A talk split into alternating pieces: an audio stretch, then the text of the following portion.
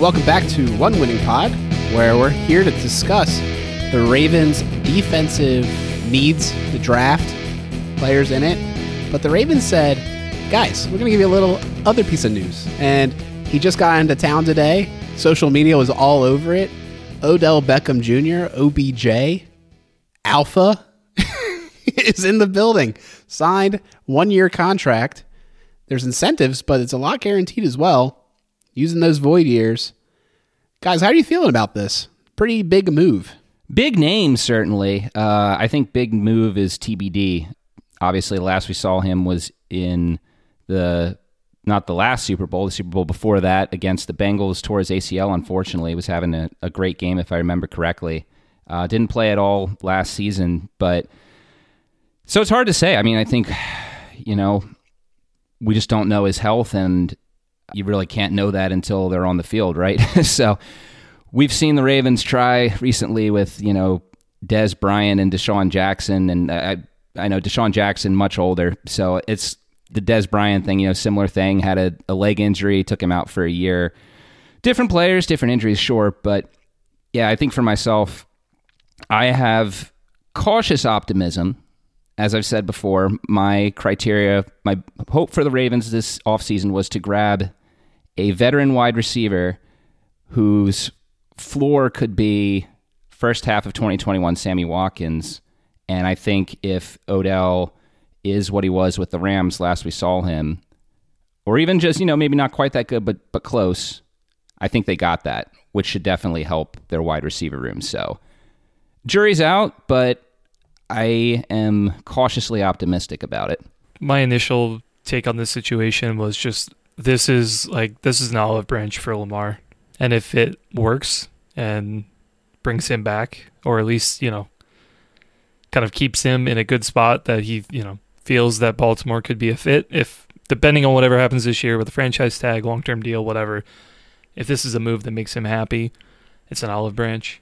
Yeah, I don't know. I'm not very high on the guy. I know others will definitely disagree. I know um uh, I know Coach will definitely disagree. Um, I know he's super super high on Odell you know, I think he, he definitely has talent. Um, you know, I, I think the, the injuries definitely concern me.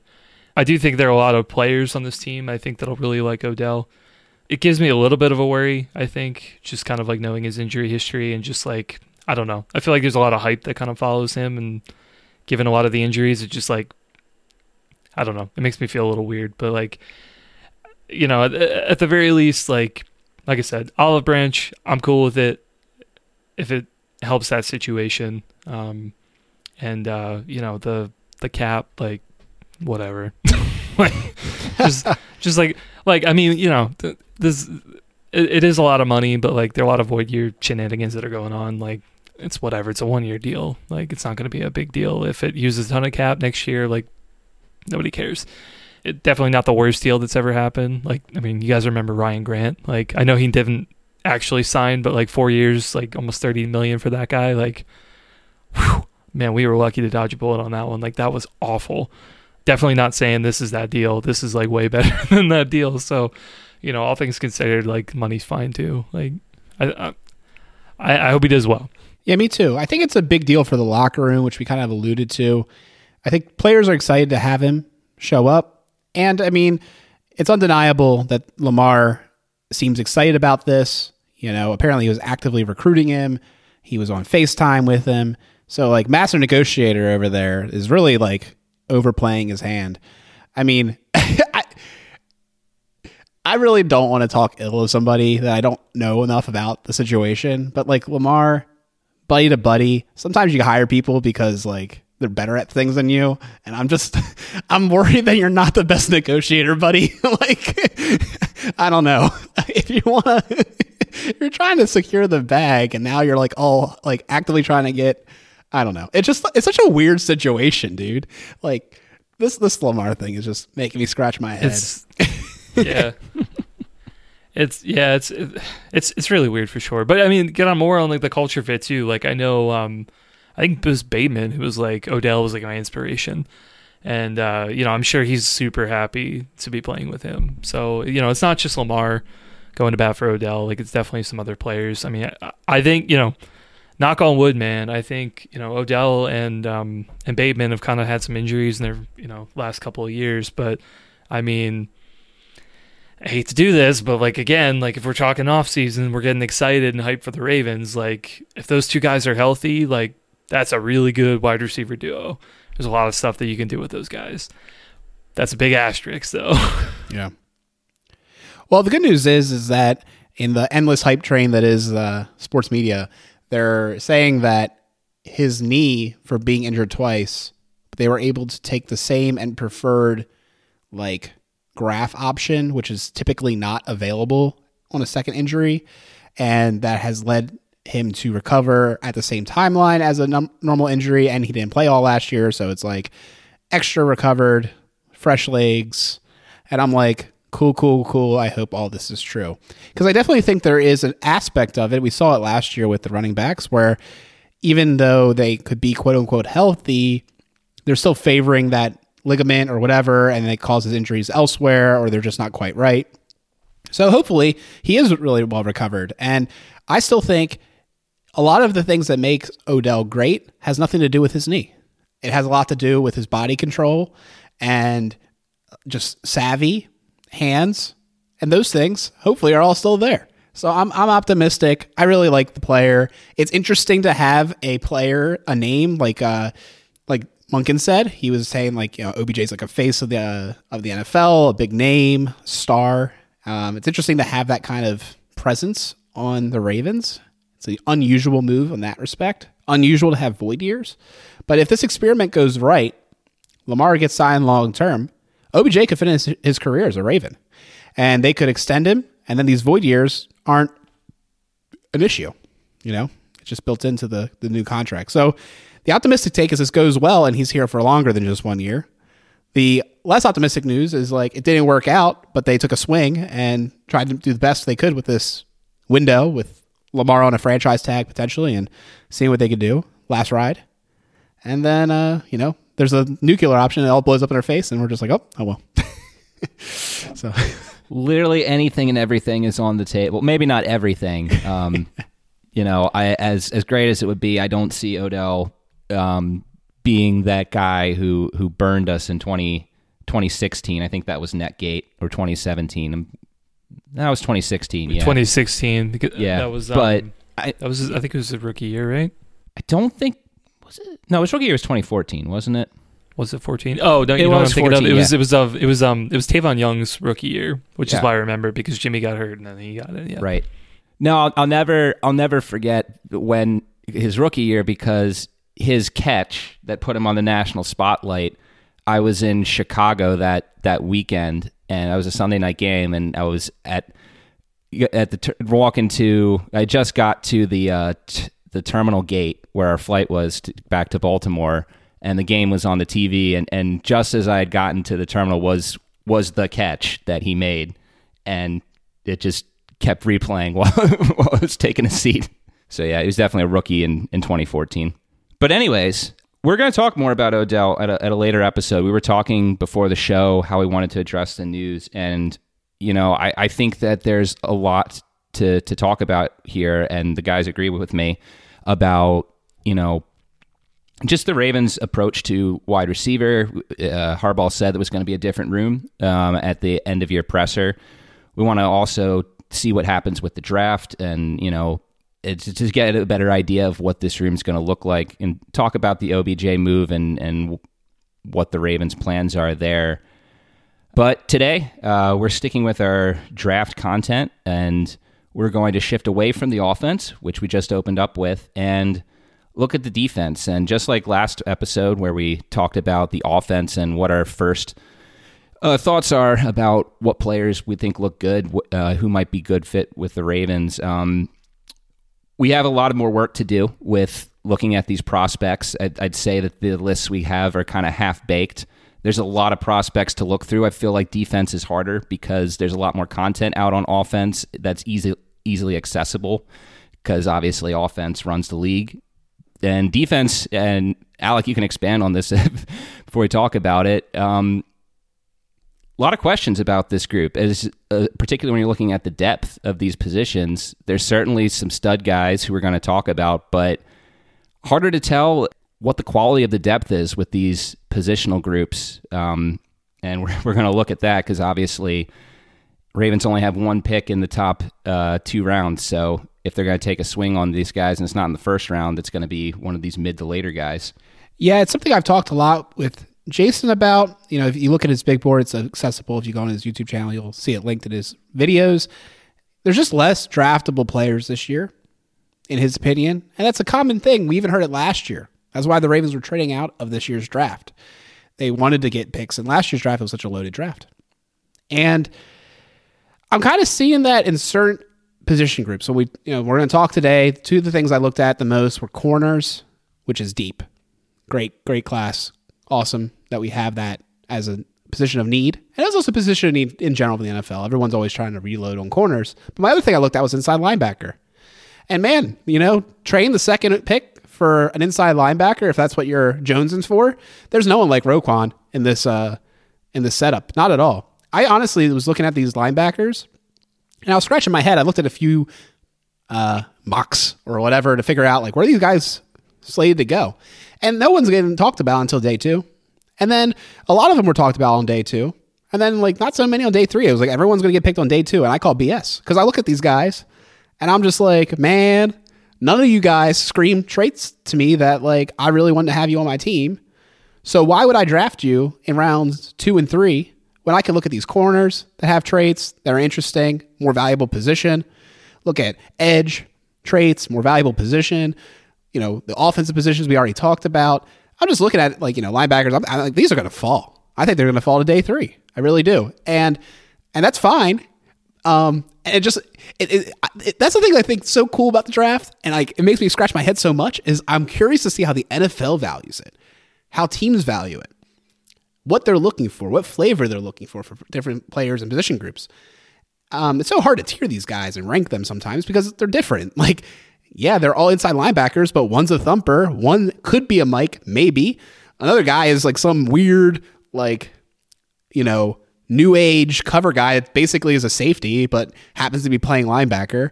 You know, they're all just different, and it kind of matters what you're looking to, to build. So, very interesting draft, very interesting prospects. I think we might be at a, a changing point as far as like, I mean, we were to talk about last year with safeties being more advantageous, big nickel formations. It's not just the Ravens doing it's other teams too. So I think the college game that's feeding these players in the NFL is changing too. So it just uh it's something I've been thinking about and like I feel like no one's talking about this really.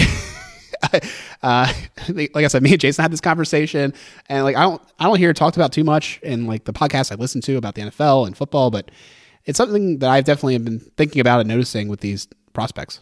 Well, with that, um, I guess we can jump right into the different positional groups. And when we're looking at the current Ravens team and needs on the defense, you pull the fan base. I think the number one position that's going to come up is going to be cornerback. Obviously, Marcus Peters is still a free agent.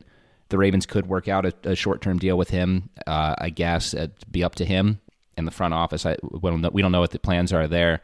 But even if they do, Marlon's obviously a stud, but outside of that, loads of question marks. And like I, like you said, Alec, this is a deep draft at corner, so uh, this is one of the positional groups that that you did the notes for. Um, and I and I know there's one guy you definitely want to talk about. We were talking about him at the at the baseball game last night. I don't know if these are you want to start with, but yeah, I'm wearing my shirt right now. Gas him up. Gas him up good first performance. It's a shame all those runs came in not on his watch, but uh, hey, they got the win anyways after all that, and beautiful time at the ballpark with Peter and uh, Ken and Marine from Film Study. Those uh, duo was awesome to see the game with. So, uh, so unfortunately, Chris had other obligations that night. It could have been a real big party of uh, crossover at the yard, but uh, I'm hoping we can do that one day. Oh yeah, for sure. Yeah, funny. We were only a couple blocks from you guys. We were up at the Hippodrome, nice. but uh, Wait, what was that? What did you see at the Hippodrome last night? Uh, Hadestown. Got to learn okay. a little bit of the Greek mythology. I'm sure you guys are really familiar with. gotcha. That's show. a new musical. Is, is, that what it's about? Is it the literal like Hades? Yeah, the, the telling of uh, Orpheus and uh, Eurydice and uh, Hades and Persephone. Yeah, Interesting. Hmm. yeah, it's pretty good. Nice. Well done. Nice. Awesome. Well, all right. I'll talk about my number one guy. I would be stunned if he gets to the Ravens uh, in any circumstance. So, Christian Gonzalez, I love that guy. So smooth. Just um, mirrors really well. Good footwork. The knock against him will be that the yards per target against him is kind of high um, relative to like other corners on the list. But uh, you know, you look at him at 6'2", 201, and he's just like prototypical. Um, very beautiful. A lot of people like Devon Witherspoon a lot more, you know, or like they have him as their number one. Slater frame at 180. The thing that's interesting about him, he's very physical when he plays outside, but he just seems so jittery to me. Very high motor. He has good recovery speed, which is good because I see him get behind a few times, but he's able to like recover and make a play. So like it's not the sexiest film, but it's effective, and uh, that's worth something. If he fell to us at 22, I'd be excited, but I don't think that's going to happen either. So now let's like focus on the three that I think at 22 we have a chance to get. And I honestly think I'm so glad we got OBJ from this perspective too, because I like these players better than basically any of the wide receivers I expect to be available at 22. And if you have three of them available and a trade partner, good golly, you know, trade back an extra pick that could be very exciting and valuable for this team build. So the guys I'm talking about are Joey Porter Jr., Penn State, 602, 198. Ravens have talked about him. They're openly interested. You know, they're flirting with uh, Mr. Jr. over here. Quick diagnose plays, very smooth hips. Um, he'll shoot screens and um, run plays to make the play. He's good to transition in zone. And here's a fun one. Like a lot of people are like, "Did you see the game Marvin Harrison Jr. like torched Penn State?"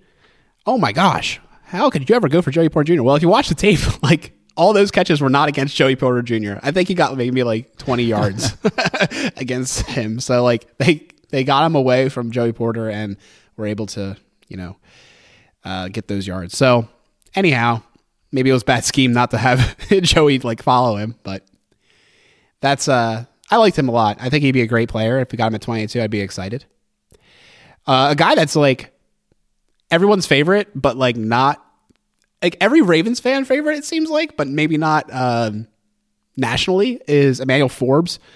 Six foot, 166. So talk about slight frame. But he's the best ball hawk in the draft. Pick sixes galore. Uh, he plays fast, very um, good speed, just great instincts. Uh, fun player. And, you know, if you're trying to find a new Marcus Peters, like look no further. So Forbes is a really interesting prospect. But like I said, I'm curious to see how he's valued. A, given there's so many corners, so maybe like all these like tier two corners, so to speak, that are like able to fall into the low 20s, maybe they fall back a little bit more because everyone's playing chicken. They don't want to get the first guy, they want to get the last in the tier or something. So I'm curious to see how that plays out. And then there's another guy that a lot of people like, and you know a lot of people are local, so that, that helps. Is Deonte Banks, six foot, 197 from Maryland.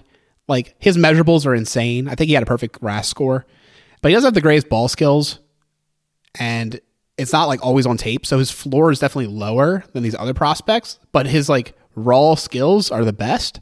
And if you can coach him up, you know you can imagine him being phenomenal. So I'm really curious to see how these three players I just mentioned are ranked and drafted. And I'm curious what you guys' thoughts are.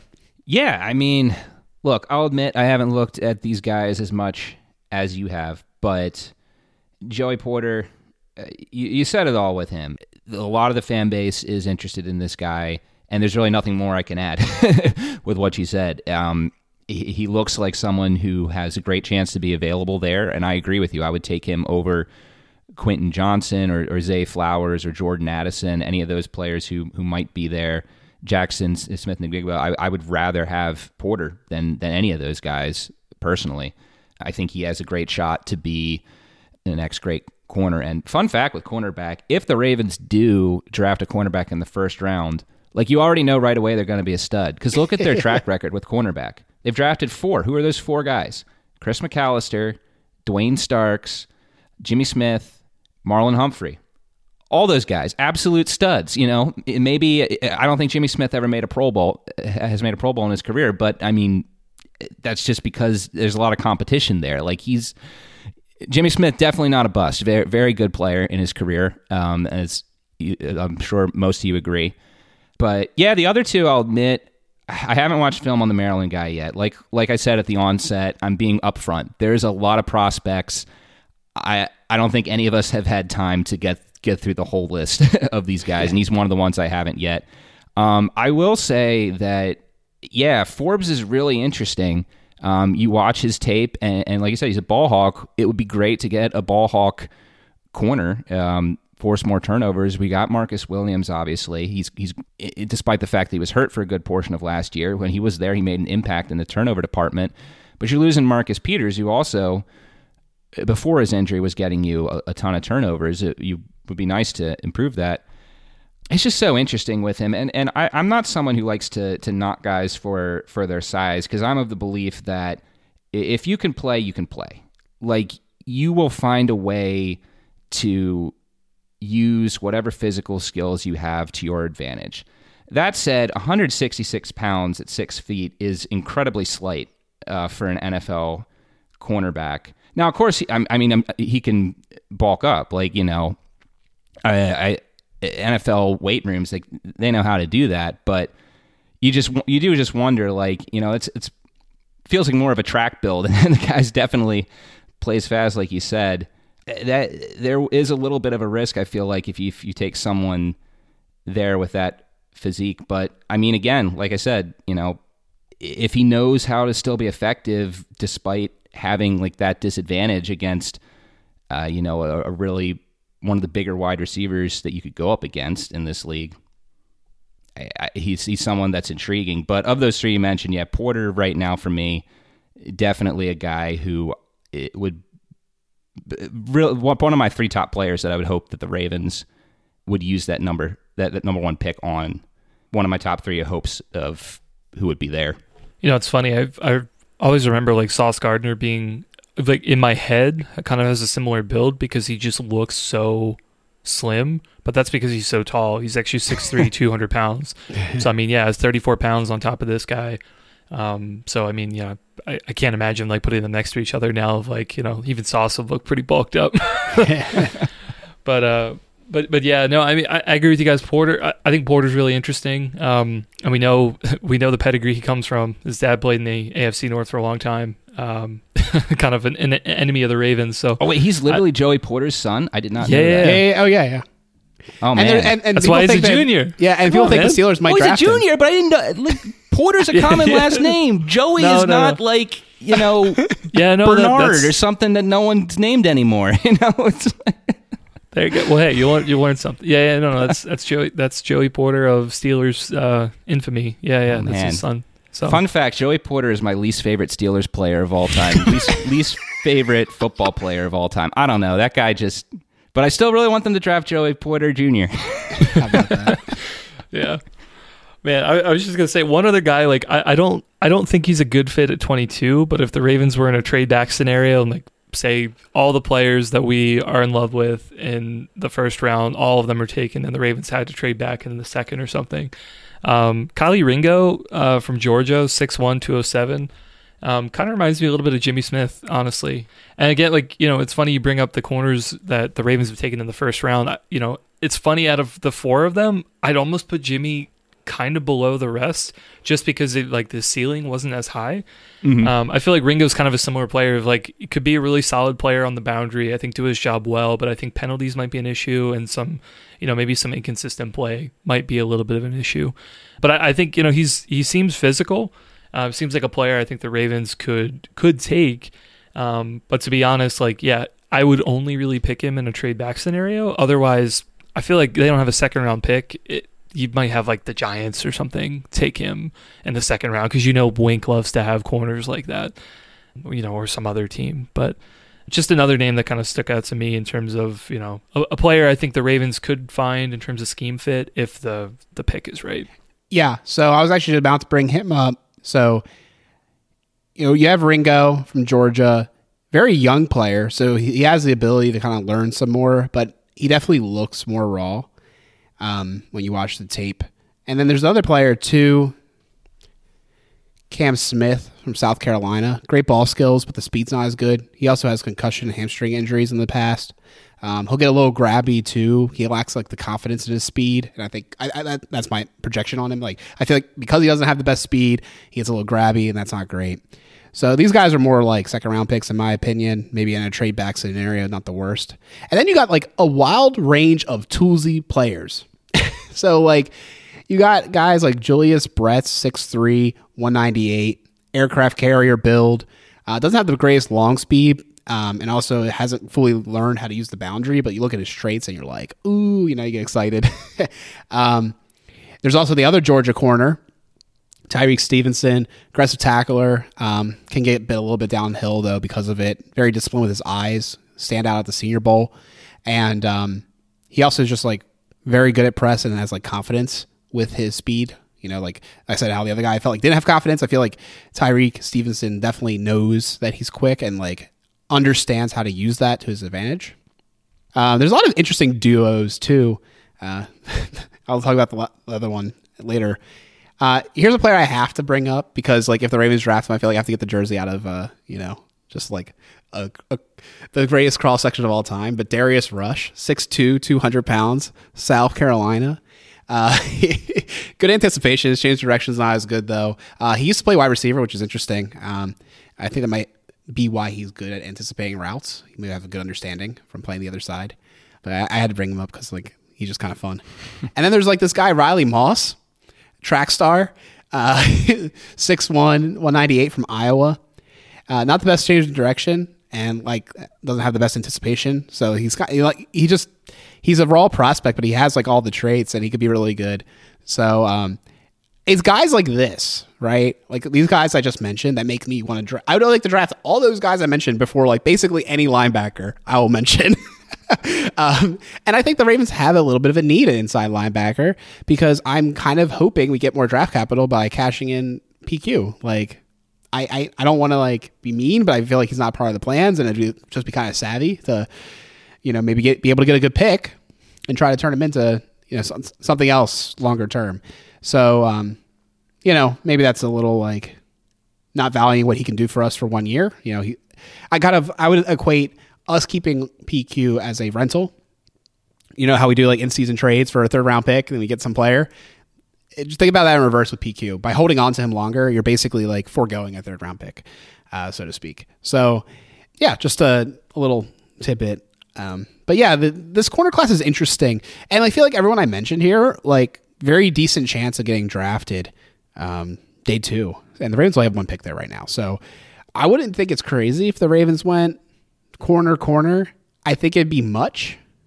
But there are prospects where if they're on the board and they get them, I'll be like, okay, I get it. And mattering how the wide receiver run goes, like maybe uh, it makes sense.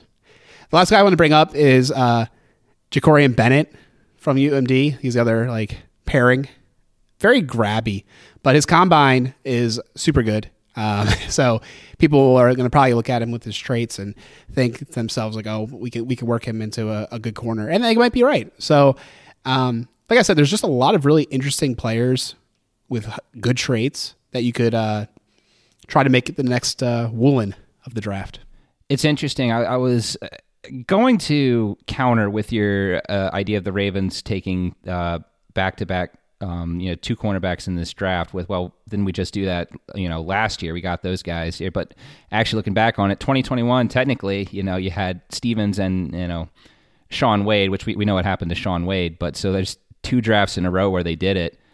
And it's crazy. You got to go back. 2020, they didn't draft a cornerback, but cornerbacks in all those other drafts until you get to around 2014, I think. So, um, you know, definitely a position that we know you need a lot of depth of in the, in the NFL, particularly the Ravens. We've saw the doldrums of that in you know the 2012 to like 2017 or 2016. Then we drafted Marlon, and that seemed to have solidified that group for a while to go. But yeah, I I agree with you. It's a deep class, and you know, there's questions with Armour Davis and and with with Pepe, right? So it's like we can't really uh, do you hold off on not adding anyone from a deep class because you ha- only have so many picks when you do have those two guys, or do you draft someone and add them to the competition because you don't know yet. Um, I wouldn't be shocked at all for the Ravens to do that latter because, again, like I said, you need corners in this league, and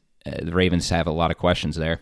I think moving on, we could probably talk about the uh, defensive tackles. Um, so I did this position group. There are a couple guys here. Um, you know, I think the Ravens could target. Uh, I do think that the overall, I feel like top heavy. Uh, there's one or two guys who I think probably are going to go in probably the top 20. Um, after that, I think it gets a little dicey. I feel like there's some guys that could do some things that the Ravens want, um, but I wouldn't say that any of these guys would be starting material. I think that they might be like a Justin Madubuike or uh, Broderick Washington, and that they take a couple years to kind of fill into that starting role. The good news is is that the Ravens don't really need to have anybody start right away. Um, although losing Calais Campbell, I think we saw last year with you know the guys I just mentioned, like Madubuike and Washington, they really kind of stepped up um, and had a lot of snaps in their rotations. So I think um, you know I think the Ravens would probably want to you know probably take a guy at defensive tackle. I don't know if they would double dip, but um, I certainly think if one of them's on the board um, at the right spot, I think that they would uh, make a move. Um, guys at the top, uh, Jalen Carter out of Georgia, I think is the biggest name. Uh, his biggest issue, off the field issues. Um, I can't remember exactly what it was. Uh, it was a hit and run or something. I will have to. Yeah. Maybe you guys can check in on on on it for me. But um, anyway, that's going to be his issue. Yeah, Yeah, that one. Is, I mean, that was uh, what was they were racing like it was him and someone else on the team, and like the other car, the people died, right? Okay. Like it was really bad. yeah, it was really bad. Yeah, I mean, I think probably a player I don't think the Ravens are going to touch, uh, regardless of where he falls. Um, got a lot of talent, um, and I know he's been like still interviewing with other teams, so I think he's off the board. But figured to kind of mention him. He's kind of like the top of the class right now. One guy I'm super interested in, um, who I think could be a really intriguing talent for the Ravens if he were to fall, and would definitely be in the category probably best player available at 22, is Calijah Kancey out of Pitt. Um, I mean, you watch his tape, I think it's just incredible. He's a pass rushing monster. Um, pretty undersized. Like it, when you look at his build and you're like, this guy shouldn't be playing defensive tackle. But honestly, like he is the guy that you want in the middle of your defense to be able to provide a consistent, like awesome pass rush. 6'1", 281 are his, you know, traits. Uh, the other thing to keep in mind also, like who also had an undersized defensive tackle, also played at Pitt, was Aaron Donald. So, I mean, I think a lot of people are kind of looking at that and like raising their eyebrows a little bit of like, hmm, this guy could be like the next Aaron Donald. Not a bad idea. I think that there are a lot of similarities between these players. And like I said, like if, he falls to 22, I, I would seriously consider taking him. I know he probably wouldn't be the like scheme fit for the Ravens just of how we play defense, but to be honest, like I think the Ravens could change their defense a little bit to be able to fit a guy in like this because he could definitely do some damage. You know, it's funny. I think I saw a mock draft from like NFL.com. Not that they mean anything. Uh, everybody's doing a mock draft these days, but I saw one of them where he dropped to 21, and I was like, "Ooh, okay, maybe, like, maybe there's a chance." I think it's slim. I, I think in reality, the Ravens probably would have to trade up to get him, or just I don't know, something crazy would be going. There's like a run for corners or some other position group or something. But uh, but anyway, other than that, there are a couple other names uh, of, of guys here. Um, you'll see Mazi Smith out of Michigan. Uh, to me, looks like a Michael Pierce clone. Of he's a really big dude. I think he can do a lot in the run game. It has some pass rush. Honestly, it's not something that like really scares you. Um, it's just kind of like a you know high effort guy who will continue to kind of move the pocket. But um, you know, in the NFL, I'm not sure how that kind of translates. Um, I think in the college game, it just you know you have quarterbacks kind of scrambling a lot more and waiting to hold on to the ball. Um, so I- I would be a little upset if the Ravens kind of considered him the first round. He seems like kind of a second round guy to me, so I'm not sure if he would be on the radar. Some other guys, I think, in the later rounds, if you're looking at you know, three, um, you know, third or fourth round, you know, it's funny. I didn't see him on Jason's big board. I'm I'm kind of curious. I want to see his thoughts on this guy. But Keondre Coburn out of Texas. If we didn't have Travis Jones, like I'd be all over this guy. Bigger dude, like I think he's 6'1", 330 some pounds or something. But I mean, this guy's just like a monster in the middle. Just is, you know, consistently eating up double teams and providing like a good bit of of pass rush. Solid tackler can get to the QB. You know, his stats obviously like aren't crazy. He's a giant defensive tackle, but I mean, just from the tape I was looking at this guy, like I'm like he stands out to me. Like I said, the only reason I think the Ravens might pass on him is just we've got a guy like that in Travis Jones. So I don't know if we need to have two of those, uh, especially with Michael Pierce still under contract too. But you know, if if we didn't, like I'd be all over this guy. But another guy, um, I think it might be interesting. He was on Jason's big board. I just looked. Um, Gervon Dexter out of Florida. He's a little bit more interesting. Uh, his frame is 6'6", 310, so he's more like a defensive end. Probably wouldn't play at the nose spot, but maybe like at a, a Calais position. He's got a huge frame, obviously. Um, I think he can put a lot of weight on an NFL weight room. I think that will, you know, kind of get his NFL strength a, a little bit good. I think I thought he had good gap discipline. I think he uses his arms pretty well. He's able to kind of keep offensive linemen off of him, and um, you know, a good bit bit of speed to be able to chase backs and QBs. Like he's not slow to to be able to uh, pursuit and everything. Um, you know, I think he would take a little bit more development. Um, but like I said earlier, like I, I honestly like I think that's what the Ravens need. I don't think that they need somebody like right away um, to be able to contribute to this stuff. So um, at that point, I think in the later rounds, you're kind of looking for, um, you know, you're looking for the frame. Can this guy put on NFL mass and become like a really impactful player? And you're looking for, you know, a couple of traits um, and just just kind of like a base to build off of. Yeah, I'm looking at uh, at Jason's board, and he, actually Coburn didn't make his board, which I, I don't know if was a, a miss on his end or what, because um, it seems like he kind of likes him from some of the notes I see just says like you know biggest guy on the field by far, good feet, um, nose tackle, and uh, yeah, I'm not sure. So I, I messaged him. Maybe we'll, we'll get some uh, real time follow up. yeah, but um, yeah, yeah, it's yeah, it's, it's all good. Yeah, the, I, I think a lot of these guys too, like I said, just like you know, may not be a great fit for the Ravens right now. Just knowing what they have. Another guy like I, I think kind of would probably fit in the same category as Siaki Ika out of Baylor. He's a guy I actually looked at originally. I kind of liked um, when I looked at him a little bit more, was little reserved because I, I kind of saw him playing at more of like the interior, like nose sort of position. And I think he's a guy who could provide some pass rush. Um, could be some some guy like a Michael Pierce, of like a bigger body dude who can, you know, is not going to be a pass rushing monster, but he can push the pocket and kind of help guys around him to be able to provide that. The one thing that kind of turns me off of him a little bit is I don't see him fighting double teams a lot. And so I'm not sure if he's a guy who's going to have strength to be able to consistently take up double teams. But at his like measurables, it was one of those where like I'm not sure if he would fit at like the defensive end spot on the Ravens. I wouldn't be I wouldn't be too upset with the pick. I think other people are pretty high on him. Uh, but it just kind of from what I saw, wasn't like the most impressed with his game. So he did message me. He says because he's a nose tackle only in his mind, he didn't put him on the board because he feels like it would be a little redundant. But uh, there you go. Oh, that's fair. Live updates, man. Love it. Hopefully, like I'll tease it now, but ho- the hope is that um, we'll be able to have him on to kind of talk about some of the Red Star players in that last episode. Uh, get that coordinated, and might even uh, do it on his channel which is like the first time I'm mentioning it to these two. But uh, surprise. He, like, huh? He was like, I maybe uh, surprise. yeah, yeah, surprise. He was like, maybe we could all get on the Crossover. channel and do a thing. I was like, hey, maybe. So we'll we'll be figuring it out. We'll be working behind the scenes. nice. See what we can do. uh, the only thing I was going to ask if if you guys had thoughts about like who the Ravens like, what traits would you look for in a defensive tackle? Always a good question because I mean, you got two studs already in in Madubuike and um and Jones yeah, Michael Pierce there. Who knows what he has at this stage in his career? Broderick Washington looks good. So I, I, I do agree really strongly with what you're saying is like I think they should find someone who you can spare right now to find a, pro, a prospect who's a developmental guy, right? Who's got some some traits that look plus, but you know is a little raw maybe. Um, you could find that guy late in the round, might be an undrafted guy, you know. Um, I could see them going there. Which is all to say is I think they'll take a good hard look at someone. You know, bring someone in who has has some potential because uh, you know You need depth there. You need guys to rotate in and out. We don't know if we can uh, count on Pierce. The guy hasn't played a full NFL season in I don't know how long.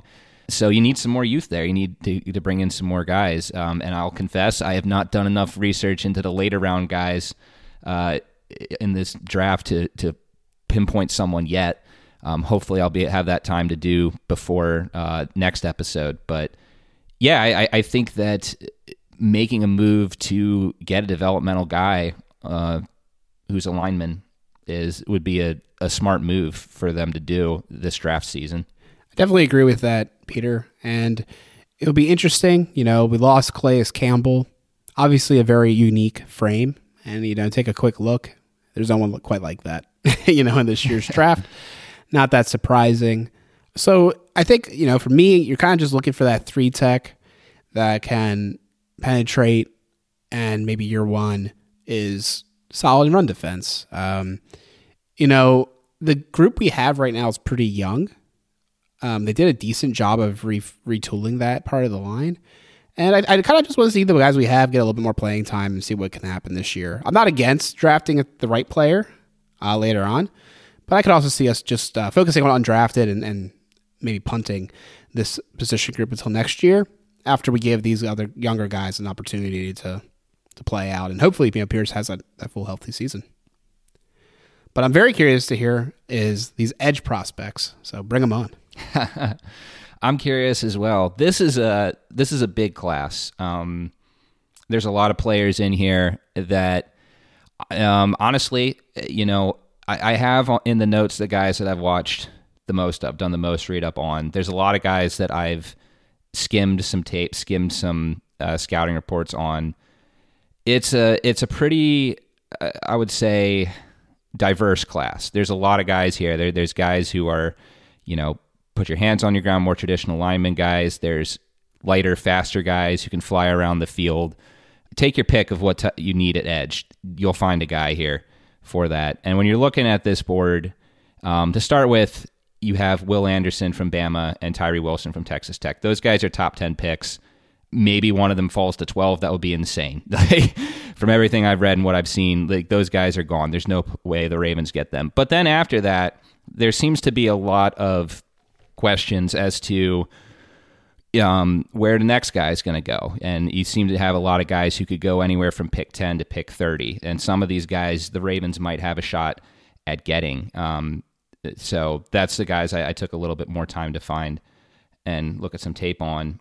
And you got some guys here like Myles Murphy from Clemson. Um, this guy, you look at his his tape, he has the prototypical uh, defensive end build for an NFL lineman. Um, the tape to me, he looked like an NFL player playing against college kids out there. That was my take. Um, his production could have been better um, and doesn't have the best agility, but uh, you know, there's there's certainly potential there for that guy to be a beast at the next level. Um, another guy who I think is interesting, uh, Lukas Van Ness, which made me think of the Loch Ness monster. Um, for whatever reason. but uh, this guy's from Iowa, um, hard nosed player, big guy. Also, uh, you know, he was great um, as lineman, but also was a, a, bit of a special teams ace for uh, the Hawkeyes. Blocked some punts in his tape. Strong, hard nosed guy. I'm already seeing this guy being mocked to the Steelers. I could certainly see it. Seeing him mocked to the Texans as well. And then you have other guys here like um, Nolan Smith from Georgia undersized guy. Uh, I've seen him listed at 238. I've seen him listed at 250. Um, but you know, he's a smaller guy, but the athleticism is there. He's interesting, and certainly we know Georgia, great defensive program there. He's someone that you could look at certainly. And then you've got two guys, Will McDonald from Iowa State and Keion White from Georgia Tech. You know, that both of them have a lot of potential, but a lot of questions. When you're talking about Keion White, um, really unique path that he had to the NFL.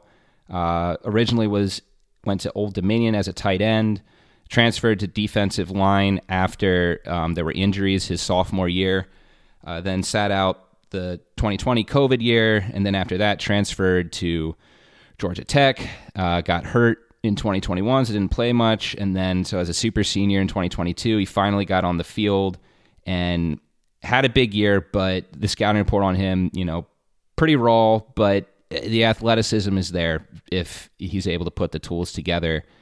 And Will McDonald from Iowa State, uh, 6'4", 245. This was the guy that, for me on tape, really stood out. Uh, just an athletic freak when you watch his tape.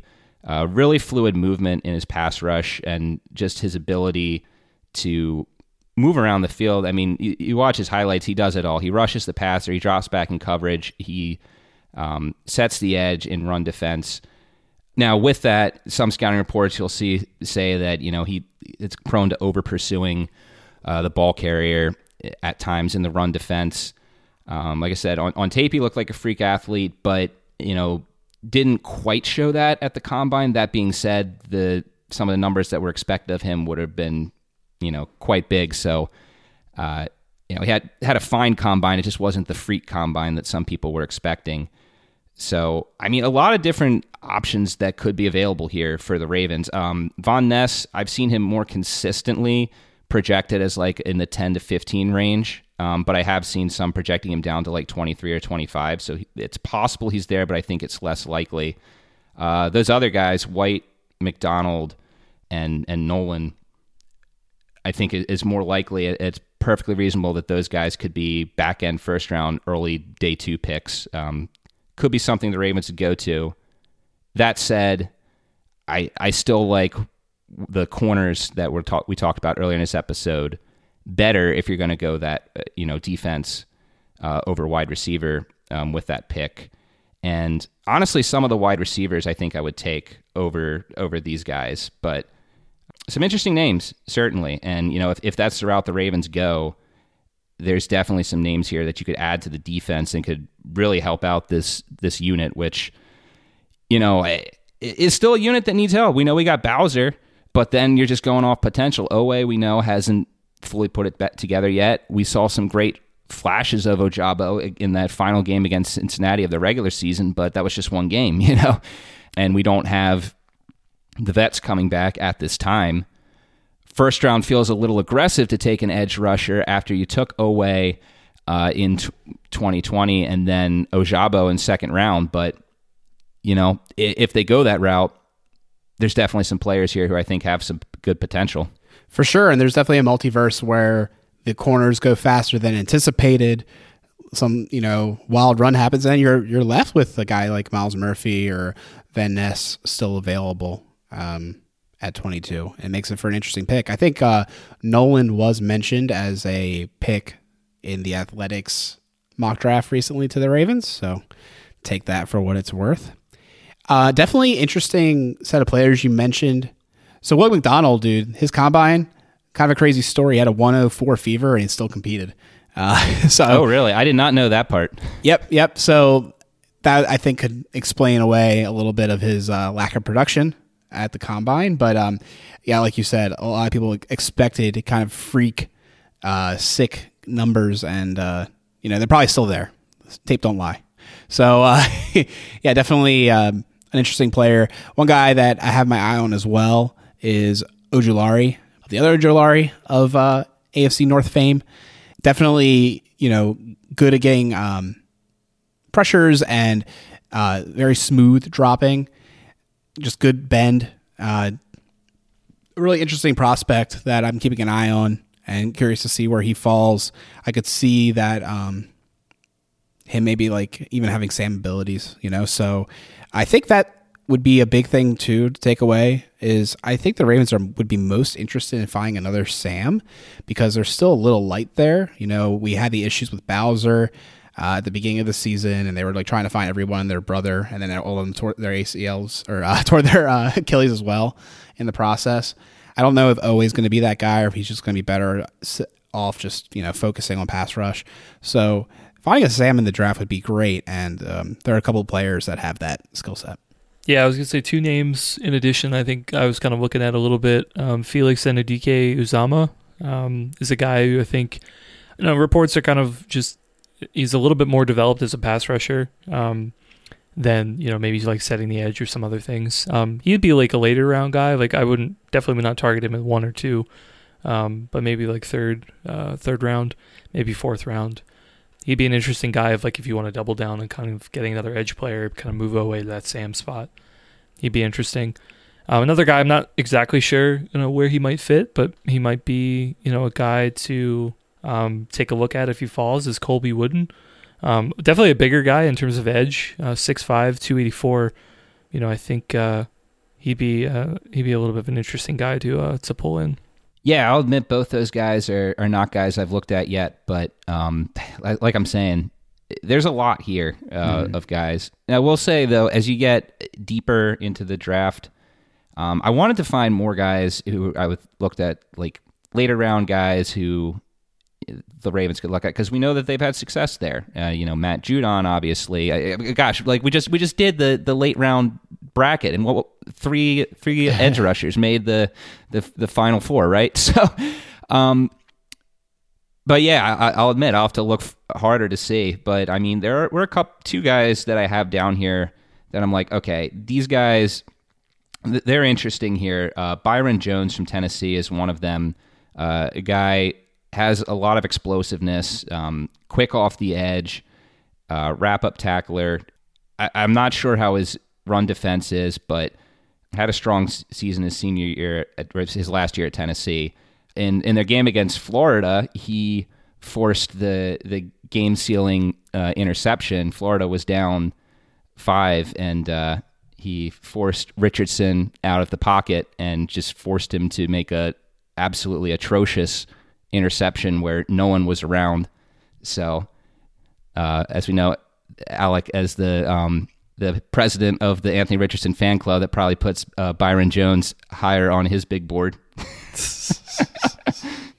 no comment. uh, another guy uh, who has, um, I'll be honest, not sure as much about this guy, but there's some things about uh, Yaya Diaby from Louisville that are intriguing. Um, pretty high 40 time for an edge rusher, 4.51, 37 inch vertical. Um, and that speed shows up on uh, his tape. Had 14 sacks last year for Louisville after only having five and a half combined over his first two years there. Um, just another guy who, who, just seems like a, a, disruptor. But honestly, I'll have to look more t- uh, tape at him before really having a definitive take on him. But certainly some measurables there and some athleticism, as well as that breakout year that makes him look interesting as a mid round, maybe third round, early fourth round pick. But yeah, a, really interesting class. And um, given where the Ravens are, like Alex said, I could certainly see them looking at a at a Sam somewhere in here. Nice. Yeah, I think Diaby is definitely an interesting looking player. Lots of really interesting looking players too. Uh, you mentioned a few of them already, and I, I, I think um, this is definitely going to be one of those position groups. At being so deep, there's a good chance that the Ravens will draft someone we never talked about or maybe never saw, and then we're going to look back on their tape and be like, all right, you know, that's a pretty good player. I can see how they you know, fit it in there. I just think this is definitely. We were talking about some of the groups are lighter. This is one of the groups I think that's not that light. You know, it's got the depth, it's got the juice so uh, definitely a cool a cool class. And again, you know, a, position of need. This is a you know a huge position of need for every every team. Everyone always wants another edge. Uh, can't have too many. And even though the Ravens have invested a lot of high draft capital and we have a lot of ambition for these players, and there's reason to be excited, um, doesn't hurt to take another. Well, I kind of uh, gave a little bit of a precursor to the linebacker group that I studied. Uh, when talking about corners, and I mean, guys, it's just pretty straightforward to me. Like I said, Roquan is uh, by far the best. And of course, he went like, what, six overall or something? you know, he was a super high draft pick of the year he was drafted.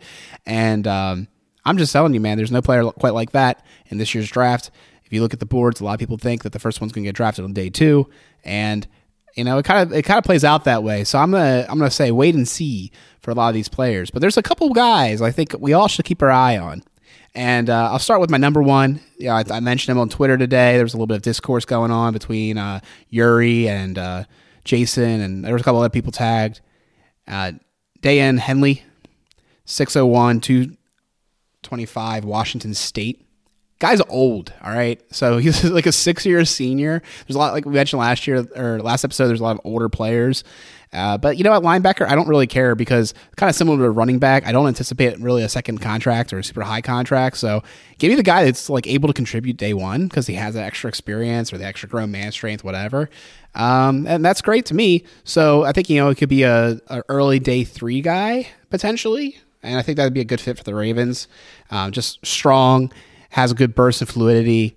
Um, he is pretty good at making turnovers. Um, lacks the long speed, but very good, like um, you know, zero to thirty, for instance. You know, in, in car speak, uh, and he's also a core special teamer. So you know, I'm sure Harbaugh already has him circled and will be pounding the table for uh, Henley to get added to the team. And uh, there's other players too that are kind of interesting. You got DeMarvion Overshown, 603, 229 from Texas. Definitely rangy and has high motor. Again, another special teams guy. Used to be a safety, uh, so he has a little bit better coverage skills than run skills, which is always something I, you know, like to see. Nick Herbig, 602, 240, Wisconsin, plays faster than his 40, very productive. Um, again, this is like kind of a weird player. Um, kind of talking about that shift I'm seeing in the NFL, uh, discussing with, with Jason about it too. You know, this guy is, um, you know, good off blocks, but he's just, uh, you know, a little different. Next guy is Dee Winters. Guys, remember, do you remember Dee Winters? You know, that discussion? Uh, 5'11, 227 out of TCU. I remember I got like a tweet or some notification from Sleeper about him. Like the Ravens were like following him or talking to him a lot. um, team captain, you know, one of those rah rah guys that the Ravens love to draft. Um, best downhill. You know, he has uh, not the best reaction speed, but he's you know a guy that I think could come in and and grow and learn in his role. Uh, not the worst guy. And you got Ivan Pace too, 5'11", 231, smaller guy, obviously. Um, so like without that length, he's going to have a little bit of issues. Curious to see if how he's going to be able to get off blocks and stuff in the NFL level. But uh, another interesting player there too. There's other guys too. You know, I could mention. I didn't even talk to them about top guys like Drew Sanders, uh, Trent Simpson, Jack Campbell. You know, that's all basically matters on who you want. If you want the best athlete, you're looking at Simpson. A lot of people have him as a number one guy, maybe a first round guy. I, I, don't I don't see it personally, but you know, go for it.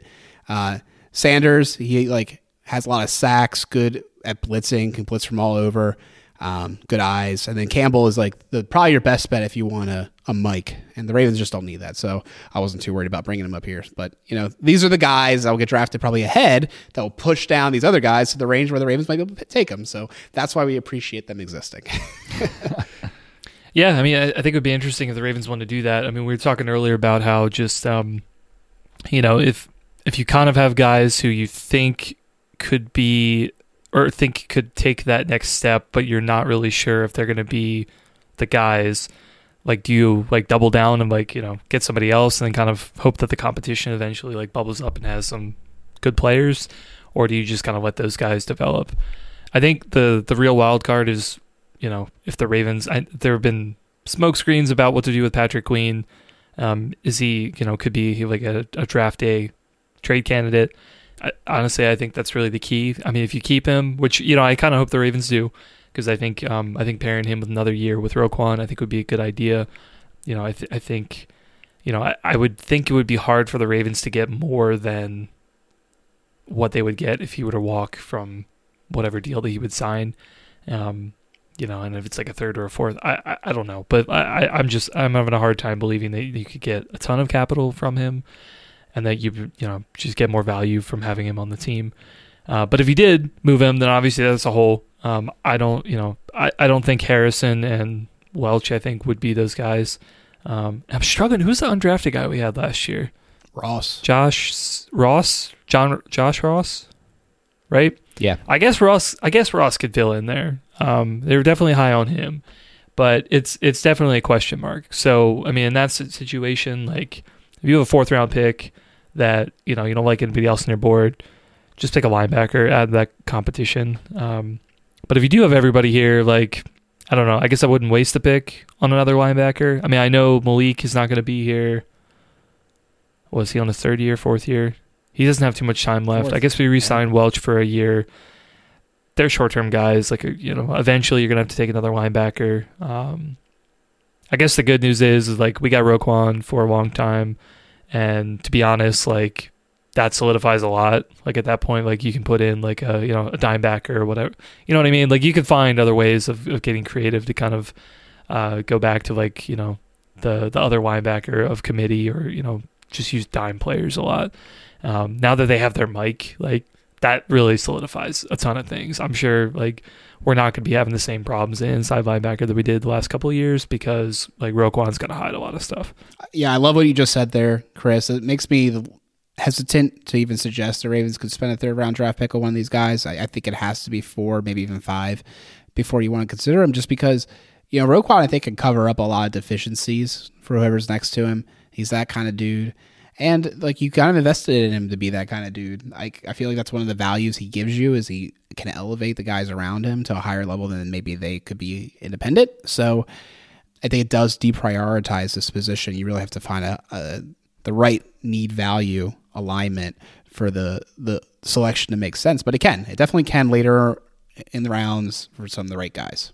Well, to wrap things up, um, we will exit our discussion with the position that I think wouldn't be terribly controversial to say is the least likely position uh, that the Ravens will draft, and that would be safety. And you know, it's interesting. You know, there's a school of thought that could say, okay, sure, we don't. Chuck Clark is gone now.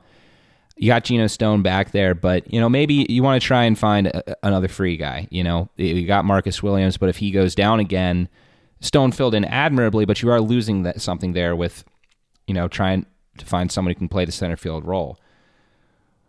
Well, I'll admit I haven't looked at all the prospects yet, but there's this safe this safety class here is very strong on not those guys. A lot of guys who play in the box uh, in this draft, and there's a lot of good ones here. I think an interesting name that you look at is Brian Branch of Alabama. Likely not a player the Ravens will take. Seems very similar to Hamilton. Uh, even if you're looking at BPA, it, it, it seems like a hard sell to me unless you know one thing that I have seen on on some scouting reports is you're listing this guy more as a defensive back than as a pure safety. I've seen some float the idea that he could play outside corner, um, but that's not what he was used at for Alabama. Uh, so I don't think he'd be a guy that the Ravens would be targeting. Uh, that said, this guy is, is going to be a stud in this league. Uh, tackles excellently, great in coverage. Um, makes a has a couple picks on tape that he makes where he's just uh, contorting his body in a way that you're just like, and how did he get that ball? Um, he's going to make some fan base very happy. Um, he's going to be a great player in this league. So I felt like including him because, look, I could see a path that the Ravens would could talk themselves into him if he literally is the best player uh, on the board at 23 at the Ravens pick. I got to stop saying what the Ravens pick is because I actually don't know. Don't Dude, it's 22, just like the Taylor Swift song. Just sing the song. I don't time. know Taylor Swift at all, man. You know that about me. well, you should. It's a good song. I, I, have loads of respect for Taylor Swift as as a musical artist. I think she's done a great job with her career. Um, I think she's very talented. It's just not music that does anything for me, and that's not me trying to be like a man or anything. It's literally just like like you know if I like the music, I, I would I would fess up to it. But like it's just not my not my jam. But it doesn't do anything for me. Anyways, getting completely off topic here. Um, So there's some interesting names later down in the draft. It could be like third, fourth round guys. Again, not likely the Ravens would do that, but you know, there's some interesting guys here. You got J.K. uh, Skinner from Boise State, very punishing hitter. Kind of reminds you of, of, Bernard Pollard in that sense, not in the bashing the Ravens type way, but in the way that he hits. Eh, though you look at that style and you're just like, man, that looks like it's going to draw flags in the NFL, but we'll see. Um, interesting that he was able to increase his interception total each year that he was in college. And then you got other guys here. Uh, Jartavius Martin from Illinois, little on the undersized side. He could be someone who could play free, but he's also uh, was really great in run defense. Um, pretty good tackler. Uh, that's always something that we have to look at with the Ravens. We know that they've had early season tackling woes quite a bit the past few years. Um, not perfect. There's definitely some of his highlights I saw. I was like, eh, Uh, he didn't come into the hit cleanly or, you know, let the guy get some extra yardage. But overall, I thought his fundamentals were pretty good. Had a nice uh, play on his tape where he undercut a tight end on a, on a seam route for an interception. Um, that was pretty good play. And then the guy I really got to talk about again. I don't think this is guy is a fit for the Ravens right now, but got to talk about Ji'Ayir Brown from Penn State University because this guy ha- on his tape like kind of looks like Ed Reed light. You look at this guy; he's got ball hawking skills. He can rush the passer. Uh, he's great in space.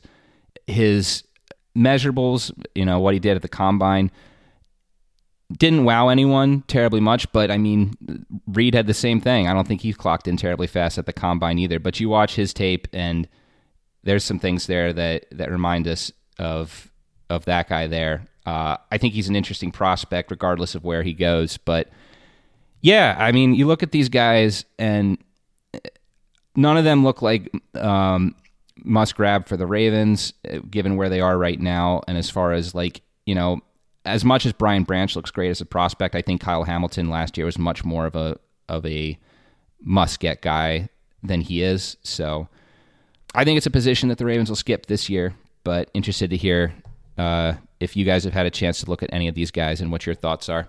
Ji'Ayir Brown's definitely a very interesting player. Uh, definitely curious to see where he goes. Um, wouldn't be too upset if they draft him because to me, he gives you the option to play Hamilton as a corner again. Um, You don't need to do that. You probably don't even want to do that. It seems like the Ravens do want to play him as a safety this year, but it's an option that it gives you. So uh, one thing we didn't really talk about when we talked about corners is trying to find a slot corner.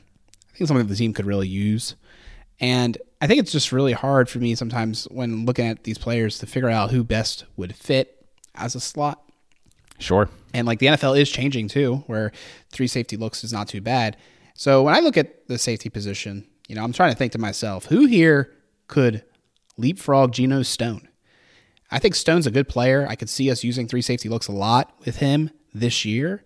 So obviously, you're trying to increase depth, and um, I, I think safety is a position they will use either a late round pick or a priority in undrafted rookies to to fulfill because it is a position that the Ravens do use a lot of.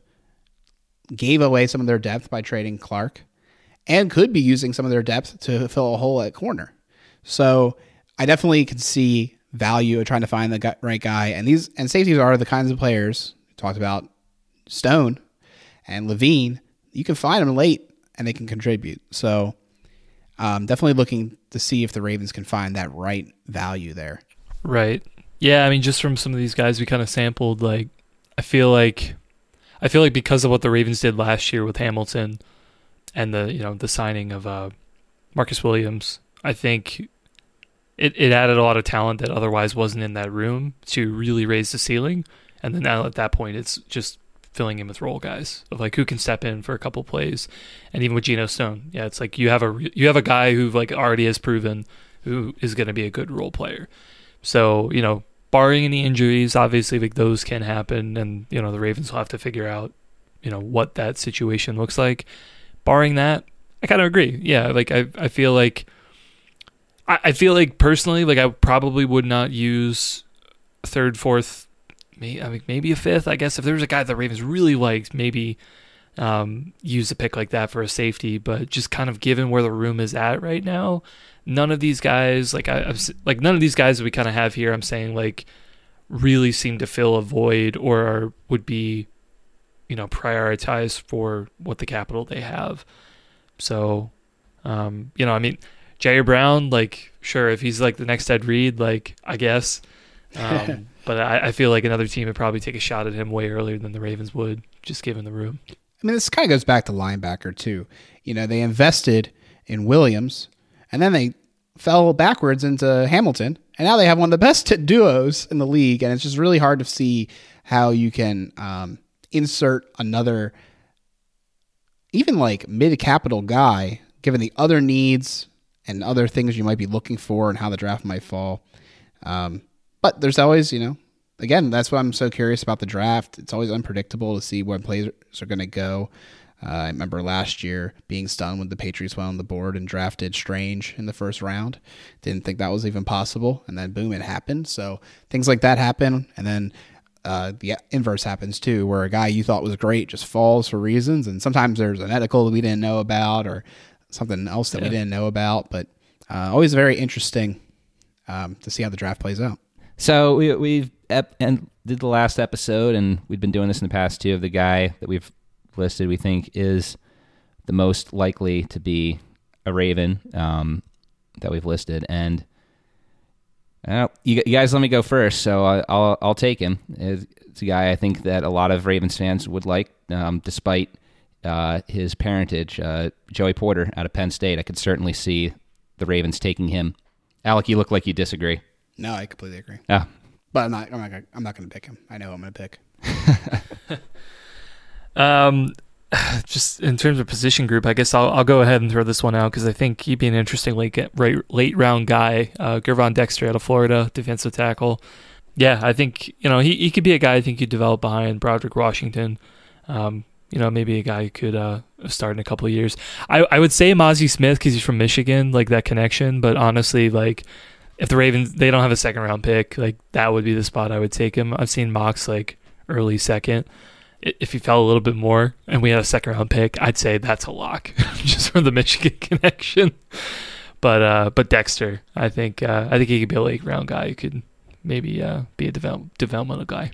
There are lots of corners that I could see it being, including Porter, Forbes. You know, we talked about all those guys, um, even later round guys like Rush. But I'm gonna go with the guy who's like so low on the totem pole that the Ravens are going to just pull their shenanigans and be like, I want a team captain. So Dee Winters, you know, we already knew that there was a linking to the Ravens. I'm going to go ahead and say that the Ravens like Dee Winters and they pick him up. So that wraps up the show. Thanks so much for sticking with it. Lots of prospects we discussed and lots more uh, that are on everyone's board. So let us know who you like going into the draft. You can tell us on Twitter at One Winning Pod, or you can email us onewinningpod at gmail.com.